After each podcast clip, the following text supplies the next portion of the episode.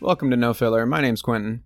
My brother Travis is out of town this week, so I'm all by my lonesome, and I'm going to bring a rewind episode your way and uh, revisit our episode from way back in December of 2018 when we covered REM's fourth studio album, Life's Rich Pageant, from 1986. So, over the next few weeks, we're going to be shifting gears, going from uh, the 2010s that we've been hanging out in uh, with that kind of dream pop resurgence that we've been covering the last uh, month, and dive into the alt college radio rock that was happening uh, around the mid 80s through the 90s. Next week, we're going to cover Polaris, which is a fictional band that was created for the TV series The Adventures of Pete and Pete. We're going to dive into the music from that show and also cover the music from the actual band. They're called Miracle Legion. And um, yeah, lots of great music from that era and from that group and from the adventures of Pete and Pete. So we're also going to dive into the quote orange years from around that era of Nickelodeon that Travis and I grew up watching. So that's going to be a lot of fun. Uh, and then after that, we're going to cover REM's debut record, Murmur. So we thought it'd be good to just kind of take this week off while Travis is out of town, revisit our episode on REM's Life's Rich Pageant, and then we'll be back uh, chatting into your earbuds next week. Uh, also, don't tell Travis, but I'm going to fade us out with Weird Al's Spam, which is a parody on REM's Stand. Travis is not a, a huge fan of Weird Al or any kind of uh, comedy style music, so I'm taking this opportunity to drop one on him. Don't tell him. Maybe he won't notice. All right, hope you all enjoy this rewind episode on REM's Life's Rich Pageant.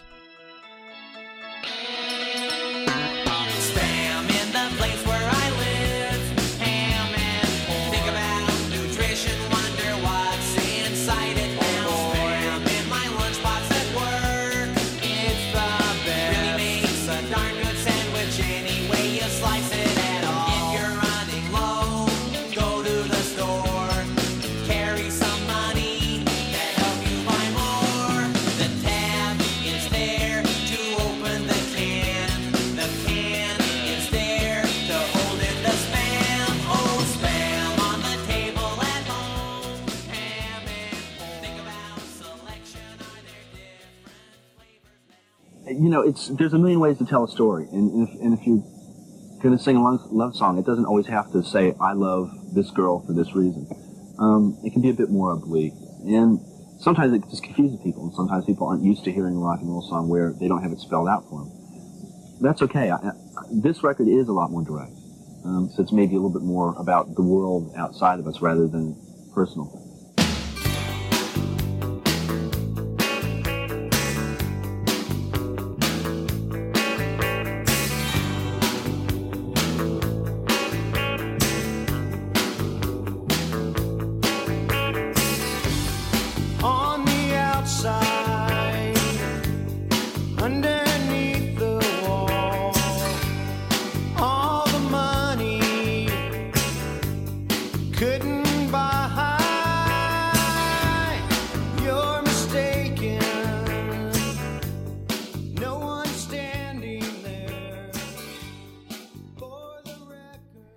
And welcome to No Filler, the music podcast dedicated to sharing the often overlooked hidden gems that fill the space between the singles on our favorite records.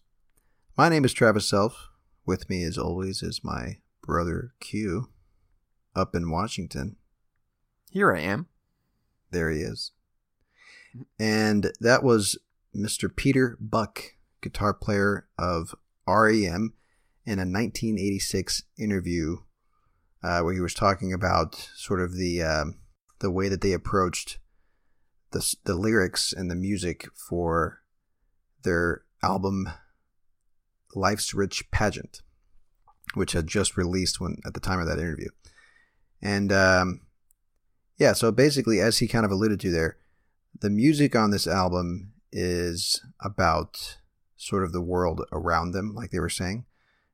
A lot of these songs are kind of political and like not so much about personal things, like he said. Uh, but we're going to get into all of that later.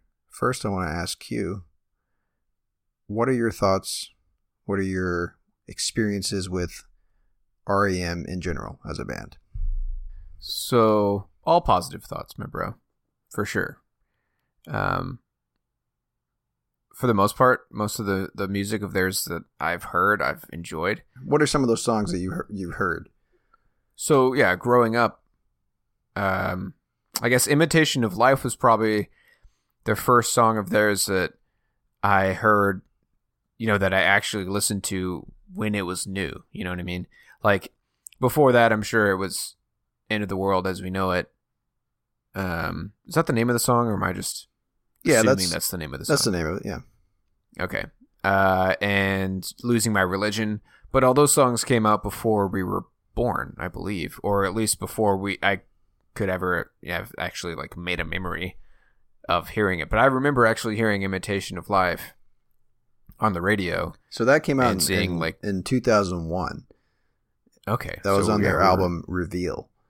So we were 14 when that came out. I remember seeing the music video for it and seeing them on either SNL or maybe Conan. It may have know. even been Total Request Live too. It was, it was 2001. Yeah, it could have been. I don't. Yeah, yeah. But no, I love. I like REM a lot. Um, their first album, Murmur, I got into. hmm Um, what's the first song on their Radio Free Europe? Yeah. Yeah, dude, I like that stuff. So, but this, so this album that we're covering today, I'm not familiar with at all. Okay, so this is their fourth album. So, like you said, Murmur was their first. That came out in 1983. Uh, Reckoning was the second album. Came out in 1984. Reckoning's good too. Yeah, it's great. And then Fables of the Reconstruction was the next one. Came out in 85. Uh, the one we're talking about today, Life's Rich Pageant, came out in 86. If you look at their their first five records, it's it's crazy because it was literally a record every year from 83 to 87.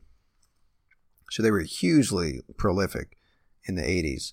And then four years later, in 1991, they came out with Out of Time, uh, which really kind of propelled them into like the mainstream. That that was the album that had "Losing My Religion" on it, uh, which was a mega mega huge hit at the time. This is a really good song. Yeah. So anyway, life's rich pageant, as I talked about. Um, actually, you know what? Let's pause on that before we get into it. Before we get too ahead of ourselves, and let's do our weekly segment. What you heard, and um, Q, do you want to go first, or do you want me to go first? Mine really can't tie in at, to REM whatsoever. It's in a whole different building as far as genres are concerned. So maybe it would make more sense for me to go first. I'm not sure. Mine doesn't either, but yeah, let's let, let's have you go first this time. Okay. So this week and last week as well. Uh, so I don't know if I've mentioned this before or not, but my company shuts down for two weeks starting on Thursday of next week. So leading up to that, obviously we have a ton of work to do. We have a bunch of projects that we got to button up. And so another developer and myself have essentially taken over one of the meeting rooms for the last two weeks and just like buckled down and really worked hard to get something done. And uh, we just so happened to like the exact same type of music. As far as like, I'm gonna I'm gonna be really niche here, and this is funny because it has nothing to do with my pick for the day, but um, we like video game soundtracks, right? Q, you know this about me. Oh yeah, He also likes um, sort of uh, like down tempo type stuff, or like you know electronic music of any type, really. Um, so I was playing uh, some Massive Attack just randomly, and I admit that I have never really listened to this album all the way through until last week, really, and um, it's what album? it's called Mezzanine. Came out in 1998, it's the no, that's like their biggest one. that's right? their yeah that's their biggest. Their uh, most well known. Yeah, I, th- I think so. It's it's the album art that I always associate with Massive Attack. Right? Same. Yeah. What is that? Like a It looks like a, is that? some sort of bug, some Yeah. blown up picture of a bug. It's definitely a bug. I wish I could name it off the top of my head because I feel like I should yeah. know the name of that bug. So, um, I remember my first sort of like association with Massive Attack was actually uh, this movie that came out in 2005 called Stay, and it has Ryan Gosling, Naomi Watts, Ewan McGregor. Yeah, that is a powerful. What a great film. What a great fucking film. Anyway, there's great music in, in that film, and one of the one of the songs it's playing in a in a like a club bar that this guy walks into is track one on mezzanine called Angel. Anyway, Massive Attack is sort of, um, you know, they were at the the early origins of like trip hop and um, that sort of uh, more. It's really dark um, sounds and like, you know, it, it, merges like hip hop and like soul and dub with like trip hop and, and all this kind of stuff. But Really pretty um, vocals too. yeah, oh yeah, and you're gonna like hear that. showcased a lot. You're gonna hear that in this song. What's What's interesting to me is the way that the two vocalists are, are really like stark opposites of each other. But yeah, the the two vocalists that that are on this track, uh, the the the female vocalist is uh, Elizabeth Fraser, and the male vocalist is Robert Del Naja. Might be pronouncing that wrong. But anyway, they have very, very different, starkly different singing styles, and I think it really like helps with the way that the the, the, the vibe that these songs have because she almost sings almost like like uh not like operatic, but I mean like very like traditional style like of singing. Anyway, let's just play the track. This is track 10. It's called Group 4 and we're going to jump into about the middle of the song just so you can kind of hear a verse and a chorus. So anyway, here we go.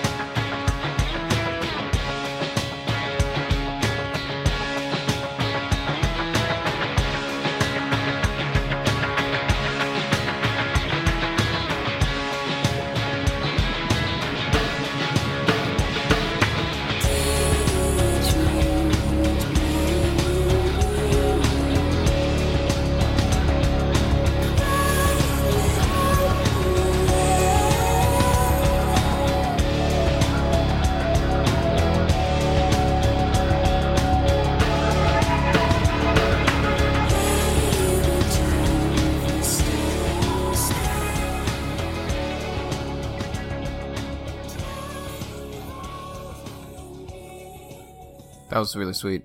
Yeah, it's I like awesome, right? Yeah, man.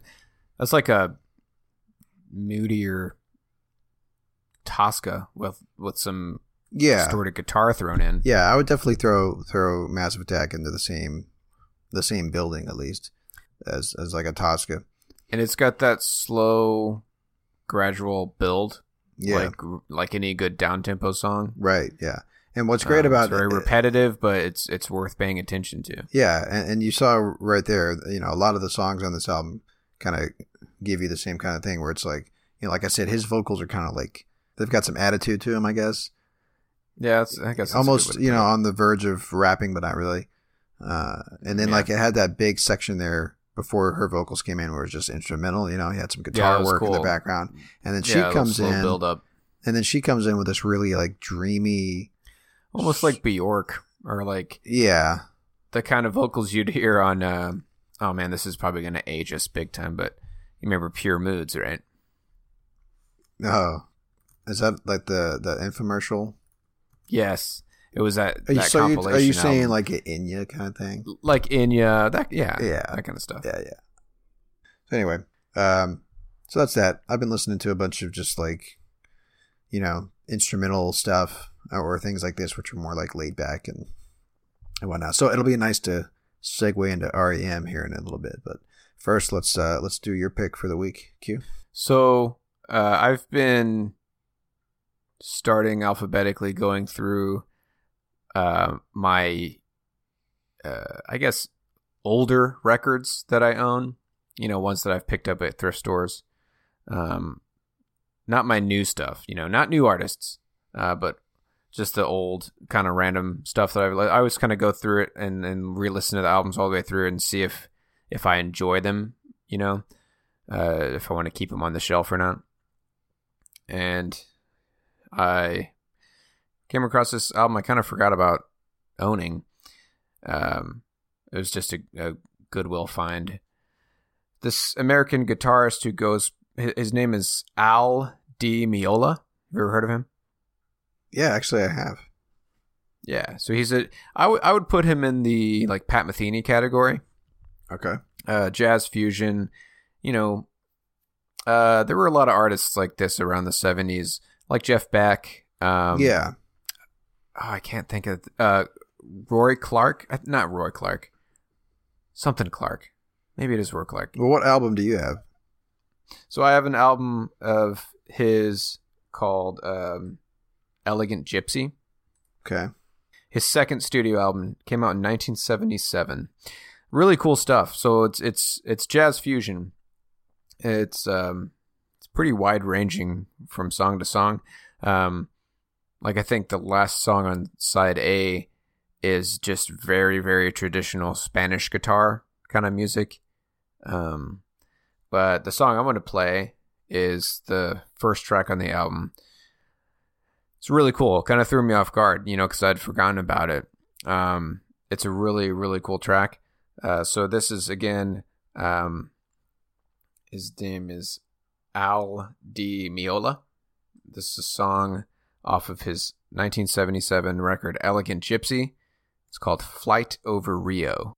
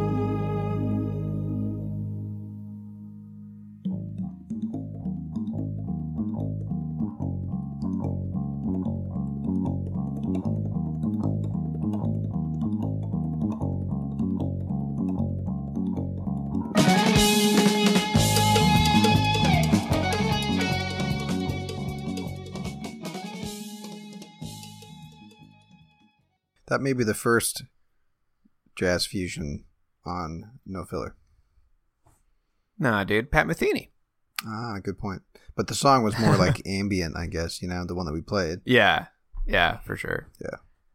Uh, so drummer on that track was Steve Gadd, who played on uh, Aja for Steely Dan. Really Yeah, interesting. just on that track. Yeah. Uh, okay. Sure. Well, he plays in, and there's one other track on this album that he plays okay. Yeah. Yeah. drums on. Cool. So, Q, when you saw that, I'm guessing you just picked that up based on the cover art or what? Yes. Yeah. Okay. Yeah, because I mean, what's funny? Uh, are you looking at his uh, discography right now? Um, I can be. Look at the album art for "Land of the Midnight Sun," because I would pick that up in a hot oh, minute dude. if Oh, Yeah, I saw dude. that at a record Hell store. yeah! because that looks. I haven't yet, Awesome. but now that I know about the guy, I'm definitely picking it up. Yeah, man. Yeah, that's cool. All right, so let's talk about REM, and specifically the album that we are covering today, which would be Life's Rich Pageant, which came out in 1986. So, basically, I, I feel like REM is similar to Talking Heads in a lot of ways, as far as like how they came into like the mainstream because they now they're not I wouldn't put them in the same group of like the genre their genres aren't really the same because like we talked about talking heads they were more grouped into uh, new wave. They were kind of considered like sort of the founders of new wave you know Right. REM has always been alternative rock, right? Like you could almost say that they were the sort of at the forefront of alt rock, and like we we know that they were hugely influential to grunge bands of the '90s. Um, Kurt Cobain specifically uh, always talked about Michael Stipe and REM as being mega huge influences on him. I had no idea. Yeah, yeah. Like it's it's there's even um I was watching some interviews or some documentary about Kurt Cobain and Michael Stipe, as in the lead singer of REM, um, said that he was talking with like before right before Kurt Cobain died, like he was planning to and like in talks with with Kurt to do like a collaboration together. And like he was doing that Wow. specifically to try to give him something to like grasp onto, you know, because everybody was kind of worried about him at the time because he was Oh, yeah. depressed and all this kind of stuff. And Oh man. so, like, God knows how that would have been, you know, if they collaborated together. Wow. But anyway, so yeah, REM at the time that they came out and like basically up to up to this album, they were sort of your classic like cult following college radio success kind of rock band, you know, getting Mhm. sort of this this following, and they've always had the you know when you think about REM an REM song, and when you think about Michael Stipe, like they're kind of known for his lyrics are kind of um, nonsensical, I guess, or like so, sometimes they're kind of known for being like not uh, they don't necessarily make sense, or they're more like uh, metaphorical and like Especially when you think of the lyrics on "It's the End of the World." yeah, sure, Right. exactly. I wonder if if we could compare him to oh man, what's the singer? What's the singer's name? For uh, the Shins. Is it Tim Mercer? Yeah, Mercer, yeah, Rob Mercer, Mm-hmm. Tim Mercer, Um, something Mercer, yeah. let me look it up. I could see that. I'd never ever put those two and two together, but James Mercer. James, Mercer. Yeah, just where you know some people will say, "Oh, it's a little too highbrow." Like Oh, it's almost like he he would just one he he will go about assuming that his audience knows what he's talking about. yeah. There's a there's a referencing yeah a novelist or something like you know like yeah sure like the famous line that everyone knows, Leonard Bernstein. You know, yeah yeah sure yeah. There's there's a little bit of that for sure. Um, yeah, Mercer does that kind of stuff in yeah in at least in the early Shins yeah. music. But another another reason I'm kind of comparing him to to um, David Byrne, at least, is that um, it sounds like Michael Stipe also very like socially awkward when it came to like interviews and stuff. Yeah, you could kind of you can kind of pick that up. Yeah, and there's even I, I was reading an interview, a 2011 interview that he did with the Guardian, um, where he even talked about that. Where he said, so this guy who interviewed him, uh, his name is Sean O'Hagan. So he's a writer for uh, the Observer, I guess. It was, I guess, it was published in the Observer, but it, but I, I stumbled upon it on the Guardian website. Anyway, he had interviewed him like three times throughout his career, and like the first interview that he had with him was in 1988, uh, which was when they came out with their sixth album, Green. Um, and he was just saying that like, you know, he would he answers questions, but like in like really short bursts of words, you know, and sometimes they don't even have Mm. anything to do with the question. Hmm. And uh, Michael says that um he says, I still hadn't learned how to talk or how to look someone in the eye and finish a thought. I'm much better at that now, but I'll carry that with me my whole life the massive insecurity of not being articulate. I Wow. feel like, Especially so he's way in his head. Then, That's what I'm saying. In his own head. Right, exactly. And like there was the interview, it was the clip that I played that introed us into our Talking Heads episode. That was from a video interview. And when you watch that interview, like you can tell uh, that David Byrne is super uncomfortable. He's not making eye contact with the interviewee viewer. Mm. Very soft spoken. Like you can tell kind of the same same kind of thing. But anyway, it's interesting to me when somebody's like that and then you, you you see them on stage and they're super eccentric. Like Michael Stipe is super, super eccentric on stage. Always has been. Like flailing Yeah. around. He doesn't play guitar or anything, so it's just him and the microphone. Um, and then you, the lyrics are really always like, you know, very like confident and whatnot. But anyway, so, um, from what I, from what I've read, the album that came out before this one, called Fables of the Reconstruction, uh, has sort of a like a murkier is kind of the word that I've I've seen a couple times to describe it, and I would agree with that. Like not very energetic, sort of like subdued songs on it. Okay. Um, and they recorded for the first time. They recorded overseas. They recorded in London. Uh, this album, and apparently it was like cold and rainy the whole time, and like that affected sort of the mood and like it came out on the album. You know, they weren't Mhm. they weren't you know they they were held up in the studio like they didn't go out very much because the weather was it kind so of reminds me of how you know we talked about uh, Alice in Chains album Dirt on our Yeah. first episode. How the L.A. riots kind of affected yeah they were right down the the street. overall feeling and sound of the album. Yeah, exactly. Um, but yeah, so overall, like it's sort of well known that they weren't, they aren't too happy. Um, at least at the time, they weren't too happy with the album itself. Um, they've gone on to say that it's actually become like one of their favorite albums, like in retrospect. But they're saying that like, you know, even like Mike Mills, which is the bass player, is quoted uh, tons of times as saying like, "Oh yeah, it sucks," you know, just like that's what he that's his response to, "Oh, what do you think about Fables of the Reconstruction?" "Oh, it sucks." So like they weren't happy with it, probably because they just had a bad experience recording it, and they didn't really like the experience they had with the the producer, who was a new producer for them, uh, a guy by the name of Joe Boyd, who was actually sort of known for his work with more English folk musicians, including Nick Drake, which is a pretty big deal, right? Oh, Yeah, that's a big deal. But uh, so that's why they went with they went with him, um, but they just in the end they just didn't they weren't they weren't too happy with the way that it that it sounded. But anyway, like when you listen when you listen to that album, like there's some great songs on there, no doubt about it. But it does have a sort of like somber vibe throughout the album. So anyway, when it comes time to record Life's Rich Pageant, they come back to the United States and they choose a, another producer, again, a new guy uh, named Don Gehman, who uh, had recorded a lot of John Mellencamp's albums.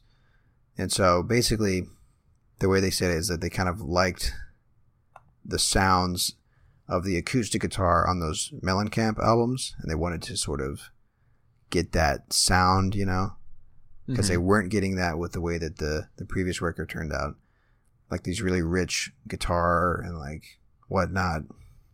So anyway, the big thing that I want Q that I want you to pay attention to especially is the drumming on this album because it's a it marks a huge change in the way that he drums and um, there's a, I was reading the um, the Pitchfork review of they- they wrote a review for this album um, when the 25th anniversary um, edition came out.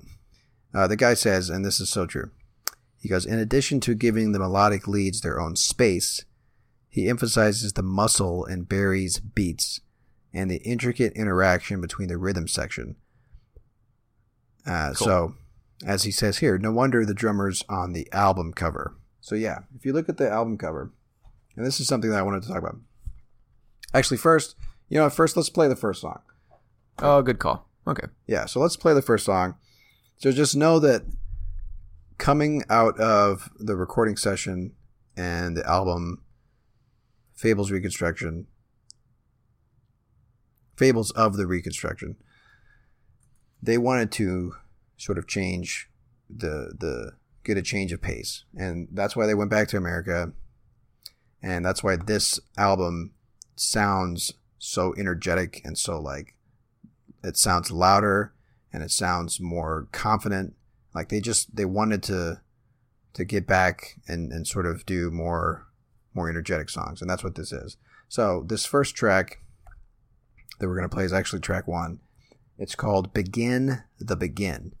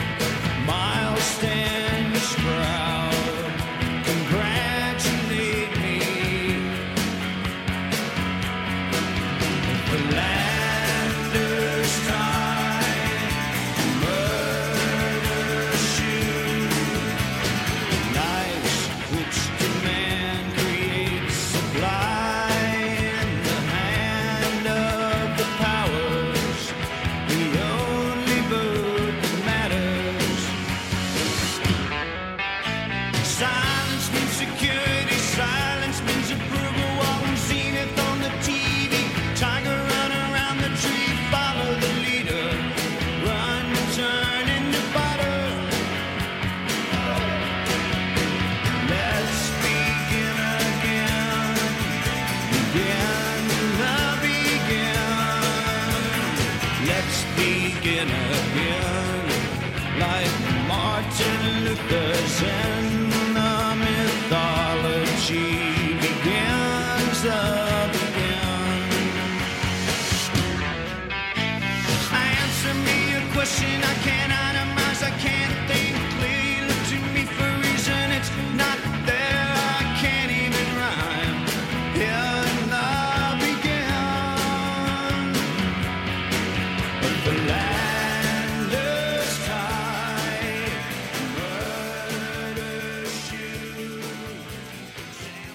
that's an interesting song structure.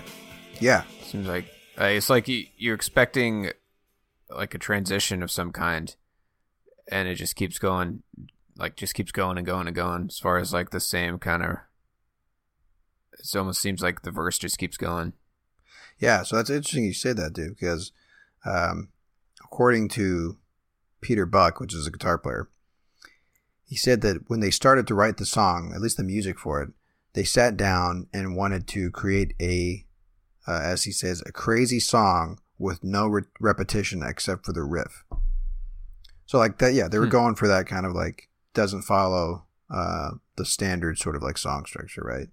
So Yeah. anyway, like I said before we played this clip, the drummer, and let me just go through the roster real quick because we haven't done that yet. but the uh, the drummer's name is Bill Berry.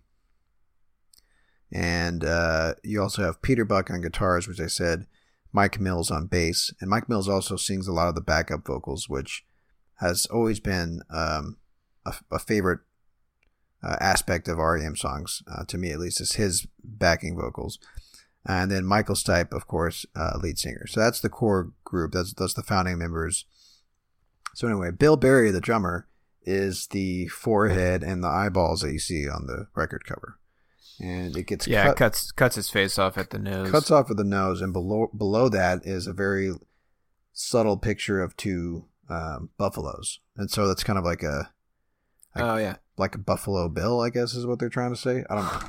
Oh, yeah. But when you when you listen to a lot of the songs, they are talking about, and this this song in particular, uh, this is like I said, this is a very political uh, album, and they're talking a lot about this song in particular is about sort of the founding fathers of the country, um, and the next song that we play also very much so about just sort of the original genocide, I guess, of like the Indians and shit. But we'll get into that next. Native Americans. Native I Americans. think Sorry, is what you meant to say, brother. sorry. So anyway, here's the um, here's some lyrics from this, and this kind of alludes to what you're talking about with uh, what's the guy, the Mercer, James Mercer. with James Mercer, or even Talking Heads, David Byrne, or even freaking Donald I mean, I was thinking Bob Dylan, man. Yeah. So you're just like, what the fuck are you talking about? Yeah, so listen to this. But that's the thing, though. He's it, it's very obvious what he's talking about here. But anyway, here's the first verse. Birdie in the hand for life's rich demand. The insurgency began and you missed it. I looked for it and I found it. Miles Standish proud, congratulate me. A philanderer's tie, a murderer's shoe.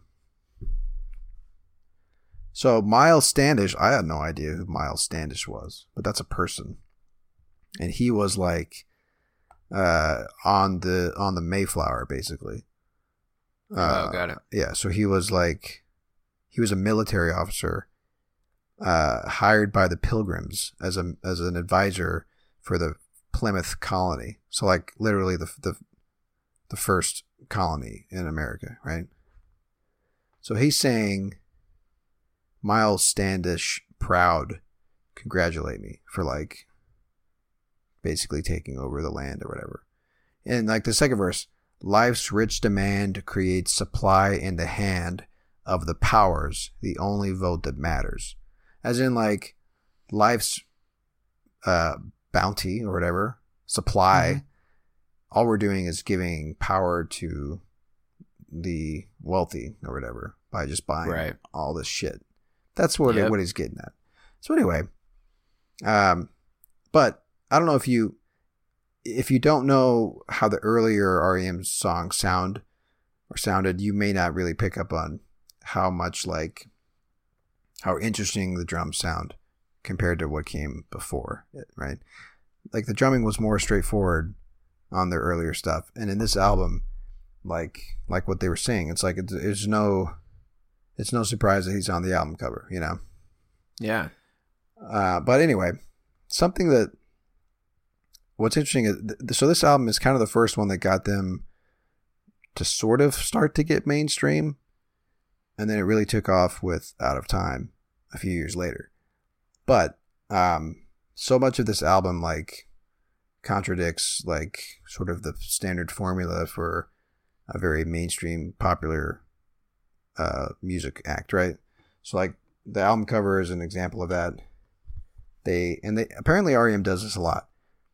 Uh, there's no apostrophe in the word "life's" on the like the name of this album, right? Life's Rich Pageant. They Well, that's not the name of this album. yeah, it is. Oh yeah, it is. Take that out, brother. For some reason, I was thinking of the. so there's no one. there's no apostrophe. If you look at the back uh, of the album cover, which I'm looking at right now, the songs are out of order. But Huh. but like not out of order like the numbers are out of order. The song tracks don't match up with the track list. Which oh my god, back in the 80s must have been confusing as fuck, right? dude. But I mean, anyway- so they're just they're trolling. Yeah, I guess Are they so. purposely trying to to make sure they don't reach the mainstream? So here's what's interesting, and I didn't make this connection until right now. On the left side, and I'll have to post a picture on this on the um, on the side the the show notes of this episode on the website, so you guys can see what I'm talking about. Uh, so on the left side, "Begin the Begin" actually is listed as track one, but the Okay. the track below it is "Hyena," which is not track two. That's actually I think like track Looks like it's track five. yeah, track five, exactly. Um, but on the right side of the back of the album, you have on the left side the tracks out of order, but on the left side there's a bunch of tr- there's squares, like check almost like check boxes, and next to each checkbox is a like a two or three words from each of the songs. So I, I'm I'm guessing this is the right order over here, but with a lyric from the from the song because the first box I found it Miles Standish Proud. That's from track 1. So it's almost like they want you to like listen and pay attention to the lyrics and then come in and fill out the track record the way it's supposed to be. That's kind of cool. That is cool because uh, they're almost like pay attention to the lyrics, you know. That's what Yeah. we want you to associate with like the track list is like like listen to the fucking words, you know. But anyway, that's my guess. I could be way off, but the, I bet you that's exactly what they did. But anyway, that's obviously sort of weird, right? That's not something that most bands do. Put the songs out of order. What's funny is, I, so I bought the record, the vinyl, and I remember I was like, wait, this isn't right. Like I knew it wasn't right because I was so used to seeing the track listing in the correct order, you know. Yeah. Anyway. So anyway, um, let's move on. Dude, hang on. Have you looked? Have you looked it up, man? Maybe you've got. Maybe you've got like a really rare pressing. No, no, no, no. That's that's perp. That's that, no, no, no, dude. Plus, See, this is a my my mind would have jumped straight to that. this is a fucking reissue anyway. This is a reprinting. Uh, of it. Anyway, um, so stuff like that, right? They did they did weird things like that that that wouldn't that doesn't align with, and not to mention like po- political songs, right? What's funny is uh, that same interview that I was reading off uh, the quote from Michael Stipe from the Guardian that he did in 2011. He was talking about as they started to gain popularity. It's sort of very similar to it seems like the way that that um, Thom Yorke was dealing with the success that they got on OK Computer. yes. He says that um, here's a quote from Michael Stipe. I had to grapple with a lot of contradictions back in the 80s. I would look out from the stage at the Reagan youth, as in Ronald Reagan, right? Right. That was when REM went beyond the freaks, the fat girls, the art students, and the indie music fanatics. Suddenly, we had an audience that included people who would have sooner kicked me on the street than let me walk by unperturbed. I'm exaggerating to make a point, but it was certainly an audience that, in the main, did not share my political leanings or affiliations and did not like how flamboyant I was as a performer or indeed a sexual creature. They probably held lots of weird, or wait, I'm sorry. They probably held lots of my worldviews in great disregard, and I had to look out on that and think, well, what do I do with that? So there you go. Yeah, that's. Huh. I mean, that, Especially- not something you think about. Um, but yeah, the the more famous you get, the more likely that you're gonna that your sound, you know, your music might attract people as fans that you otherwise wouldn't align with politically or you know with your worldview or anything. Right. And yeah, you you gotta kind of struggle with that, you know, as Yeah. a reality. uh, especially uh, you know if if he's up there singing this track that we just played to a bunch Right. of, of Reagan supporters and he's singing about uh, you know supply and demand gives power to the to, to the wealthy as a bad thing. I would think that most people in a, like a, a Reagan crowd probably wouldn't agree with that. But there you go. The funny thing about Michael Stipe, he's well known for sort of cryptic lyrics. This isn't so cryptic, but some of his other stuff is, where it's like, you know, you have to really dig into the lyrics. And I bet you a lot of people in the crowd, especially when they became more and more popular, only came to listen to the, the hits, you know. So they might not Yeah. even know what he's talking not about. not paying attention to the lyrics. Yeah, exactly. So anyway, let's let's segue into the next track here, uh, and you're gonna see the theme kind of continue as far as like the lyric subject matter is concerned. But uh, this song, um, it's got such a great feeling to it. It's very optimistic sounding. His voice, uh, uh, kind of is very sort of um, emotive, I guess, or like very like Michael Stipe has such a great rock voice. It's like you know, there's really none other like it. It But seems anyway. like he sings in a deeper He Like- has a pretty wide range. range. Yeah, Uh, and his and the earlier stuff, it seems like he sings more lo- on the low end. yeah, yeah. So anyway, this song is called Cuyahoga.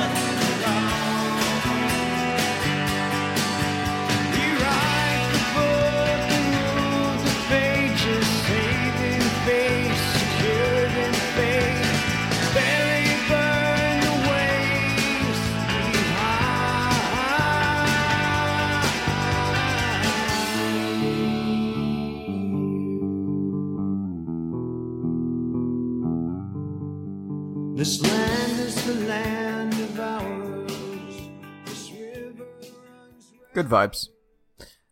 That put me in like a autumn, fall headspace. Overcast skies, chilly. What about it put you in that vibe, that mood? I don't know, man. Some I you know, sometimes songs will just put me in a frame of mind, I guess.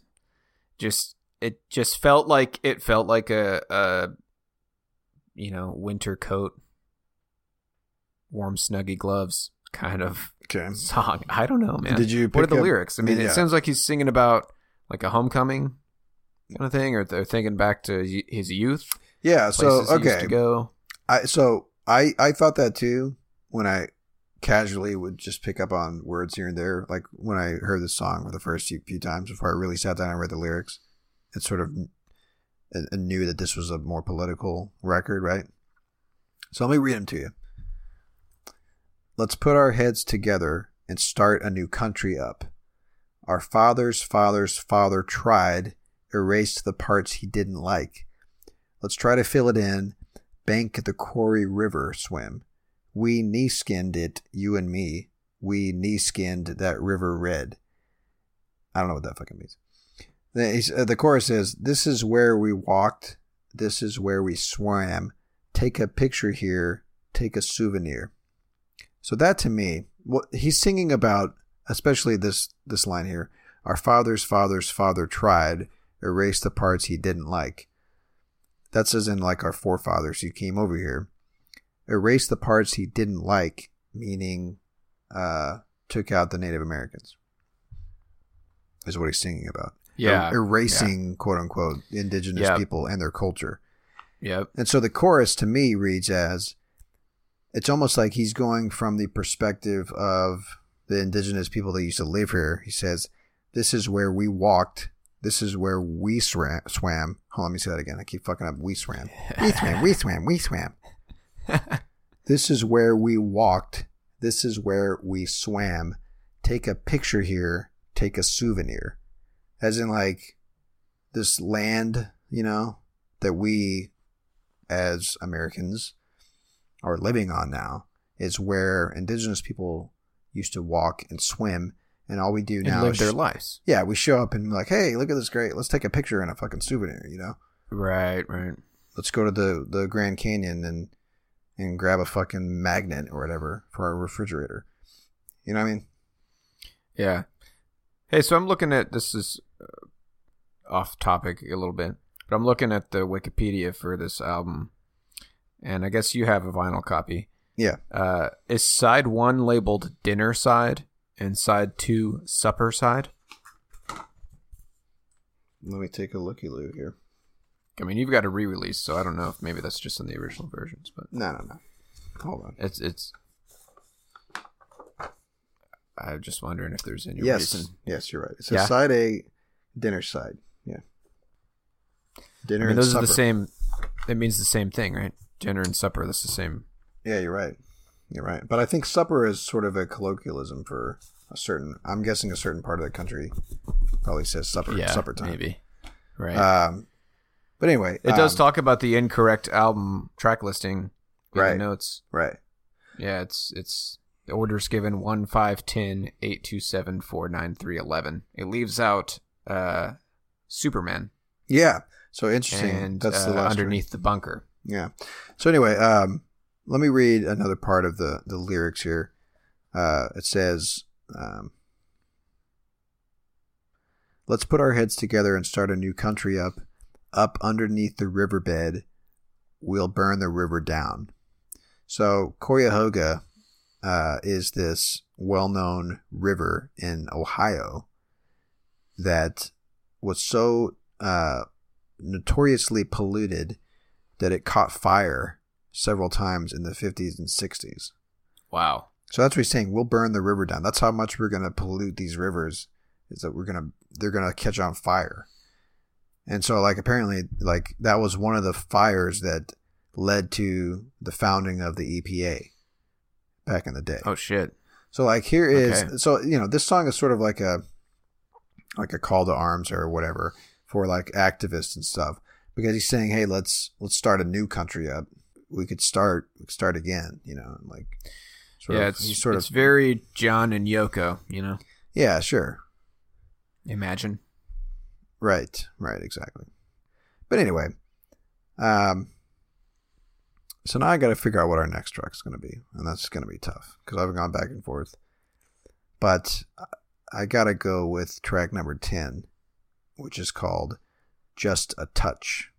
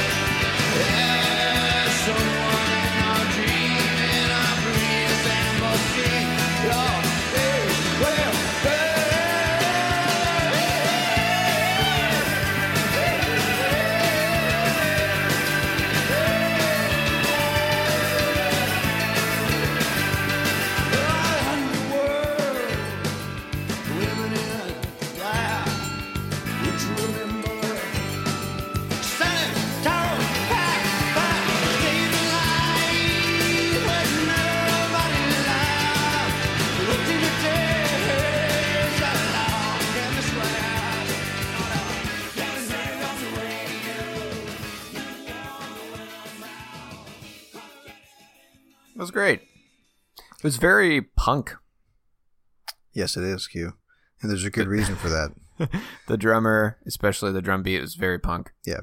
So here's here's why it's a it got a, a very punk vibe, right?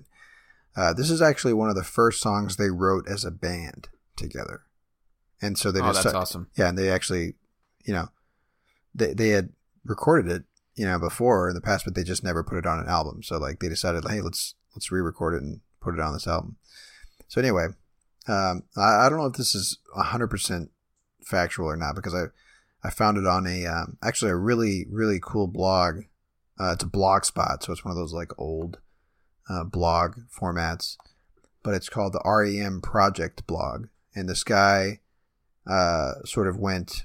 His goal with this blog was to go album by album and talk about each song as a new post. And his his article about this song in particular, he says that it's a it's a story of the day that Elvis died is the story behind the, the lyrics. He says, and again, I don't know where this guy got this from, but I'm going to say it because it's a cool story. He says, according to Michael, as a Michael Stipe, when he was working as a busboy in St. Louis as a teenager, there was a Elvis impersonator performing at the restaurant. And instead of canceling the show when the death of Elvis was reported, the impersonator, who had not heard the news, showed up anyway and was perplexed that the audience was made up entirely of women dressed in black. Because they were mourning, I guess. I don't fucking know. Oh my god. But yeah. the, the poster for the show, for this impersonator, was advertised as Is it Elvis or Just a Touch? And that's the name of the song, Just a Touch. oh my god. That's great. So anyway, yeah, cool song. Anyway, I, I love that they um, that they decided to to resurrect an old song and throw it on this album because, like you said, it's a, it's definitely it's punk. Like it's that '80s punk, the early. I liked 80s. it, man. Yeah, it's great. But that's what that's more of that. that's how REM started, though. Like they were in the punk scenes back in the day. You know, Well, that was, when did they actually start? Because Murmur doesn't sound like that. no, it doesn't. Uh, they started in 1980. Okay. So Murmur you, was yeah, I mean, 83, right? Yeah, so you know when they were forming, or when they first started, and it was probably playing in the, in the garage or whatever. Yeah, they're probably playing punk rock, you know. Sure. But like, if you think about, I always like to think about music in the same way that I like to think about like the branches on the evolutionary tree, right? The species or whatever. Like if you think about the branches of fucking music or whatever, I talked about Talking Heads earlier. Both sort of stem from punk rock, right? But then it's like Talking Heads goes one way on a new branch the new wave. for new wave. Uh, and then REM starts to make this other branch that just turns into alt rock, which eventually leads to grunge, you know. So like they all sort of start from punk, right? Yeah. But anyway, It's um, cool. And then on the other, you know, you got a whole other branch uh, for blues, you know. And Well, yeah, well, blues goes and- even further dude, back. They meet, they meet together so often. Well, no, I would say the blues is like the fucking trunk of the fucking rock branch or rock Oh, I guess tree, so. you know? Yeah. If you wanna or hey, you know what? Maybe gospel music, kind of like what we were talking about in Yeah, our yeah. Of Leon episode. yeah, you you're right. You're right. Yeah, but that's what I'm saying. If you keep going back, right, it's like Yeah. gospel, blues, rock, and then rock branches off into all these other fucking genres. But anyway, um, so yeah, that song's great, right? But anyway, the, the reason I played that is, you know, they just did a lot of really creative things on this album. Like they threw in a punk rock song. Um, like if you heard on that song too, I guarantee you this is not the way they used to play it, but there was like a piano in the background. Yeah. Um, you know, an old timey sounding yeah, yeah, exactly. honky Uh, tonk. Right. And um, on some of the other the, the other songs, um, there's a song, and I almost played it, but you know what? We're gonna play. We'll play the opening because um, it's really only the opening. It's, it's not it's not something that stays throughout the whole song. But uh, let's play let's play track number eight. Uh, just a little bit of it. Uh, it's called "I Believe."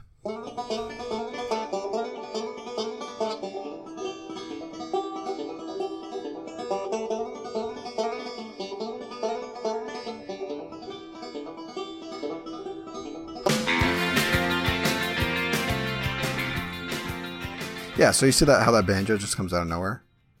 Yeah, that was almost like a separate idea. Yeah, I mean, that song could start with that snare hit, to completely take off that banjo. You know, right. Now play play the opening to Underneath the Bunker, track six.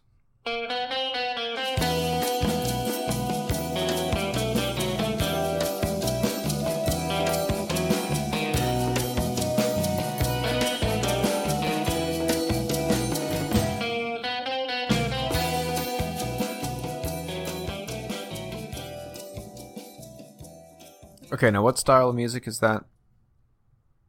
I don't know. It's almost like a Spanish, like you know. It sounded like gypsy. What'd you say? Gypsy. Gypsy. Yeah, That just came to mind because I was Sure. listening to that Al Di Meola earlier. yeah. But anyway, Yeah. So they, yeah, they're all over the place on this. But what, what's funny about that is that those are the two songs. Nope, I take it back. I was about to go. I was about to have a theory. I was. I, I thought those were the two tracks that were left off the They were track left off, on the back, but I believe it's not. Underneath the bunker was. Underneath the bunker was. So, so the two songs that that the, the so it, the last two songs on each side were were, were not featured on the okay. track list. Okay. Yeah. Interesting. So yeah, a lot of cool things on this album. Uh, this sort of got them. Uh, it was their most popular album to date. Um, it peaked. Uh, I think it peaked at it says uh, 43 in the UK, but it was their first gold record. Hit number 21 uh, on the Billboard charts. So from then on out, it just became more and more. They, became more and more popular.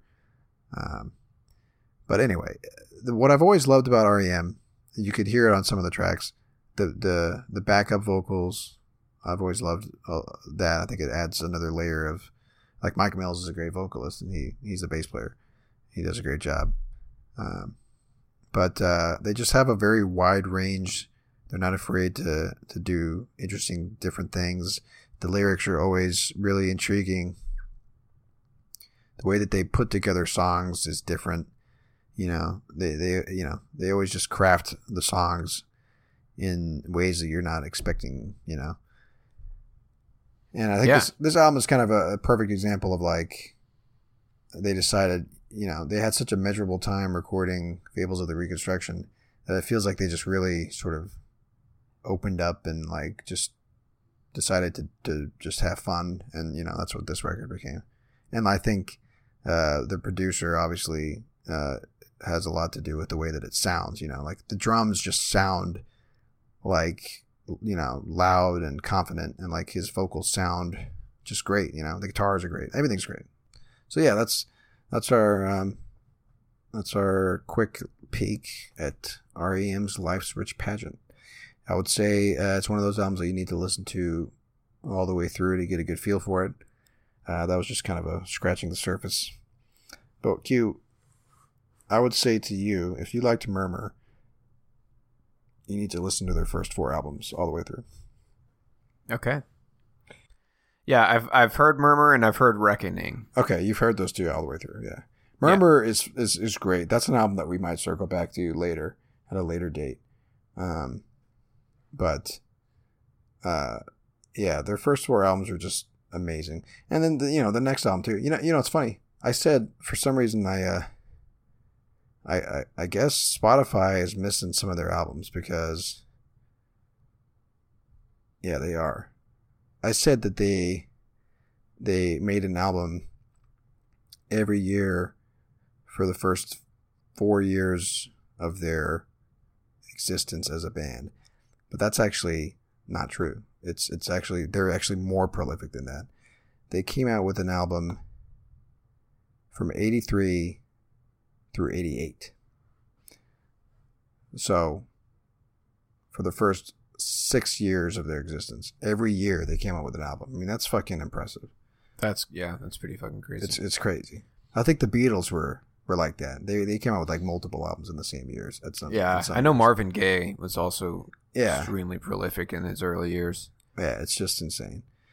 Uh, but anyway, so to close out, first of all, let's just tee up the next the next full length episode. Uh, we're going to continue our Radiohead uh, fest with Amnesiac. Uh, and this is we're nearing the end, I guess, because we're going to end on. Well, no, we actually we got three. We got three left because we're going to end on in rainbows. So anyway, we're going to do Amnesiac. Yes. Um, but in between that, we will have a sidetrack episode. I'm not sure what we're going to cover. But to close out this episode, first, actually, I got you know what? I just keep getting ahead of myself. Go to our website, nofillerpodcast.com, uh, where we have show notes for every episode. Uh, you can listen to all the episodes. Uh, you can find sources for the, for each uh, episode, as well as a track listing of every song that we that we mentioned, including the what you heard and the intros and the outros and all that good stuff. But anyway, so to close out this episode, the last song on this record, which was also the second single, is called Superman. And uh, interestingly enough, it is a cover of a song called Superman, of course, by a band called The Clique, which came out in 1969. So uh, it's a pretty faithful rendition of the song. It sounds exactly like the REM song, but we're going to play uh, the Clique version. Uh, again, Oh, came out in 1969. So again, that is our episode on REM's 1986 album Life's Rich Pageant. Uh, again, my name is Travis, And my name is Quentin. and we'll talk to y'all next time.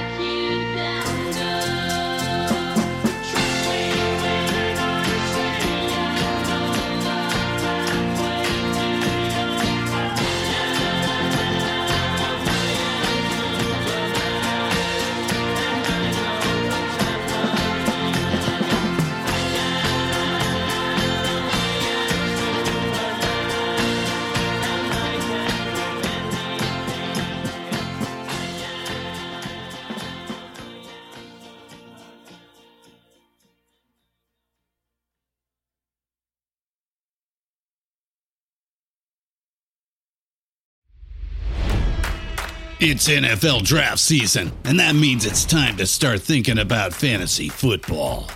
FantasyPoints.com features industry leading experts and prognosticators using proprietary hand charted data to help you score more fantasy points. FantasyPoints.com is the place to go for whatever kind of fantasy football you play. Whether you play fantasy football, daily fantasy sports, or do a little bit of everything, Fantasy Points has the meticulously researched content to guide you to victory. And why wait for the fall? Fantasy Points also covers the new spring football league, the UFL. Join the guru, John Hansen, Scott Barrett, Joe Dolan, and other massive names in the fantasy football universe with an exclusive offer. Use code Pantheon for 15% off any fantasy points package, including the all in package, with access to every article, tool, and data nugget that Fantasy Points has to offer. That's fantasypoints.com and code Pantheon for 15% off at Fantasy Points. Fantasypoints.com. Code Pantheon. Score more fantasy points.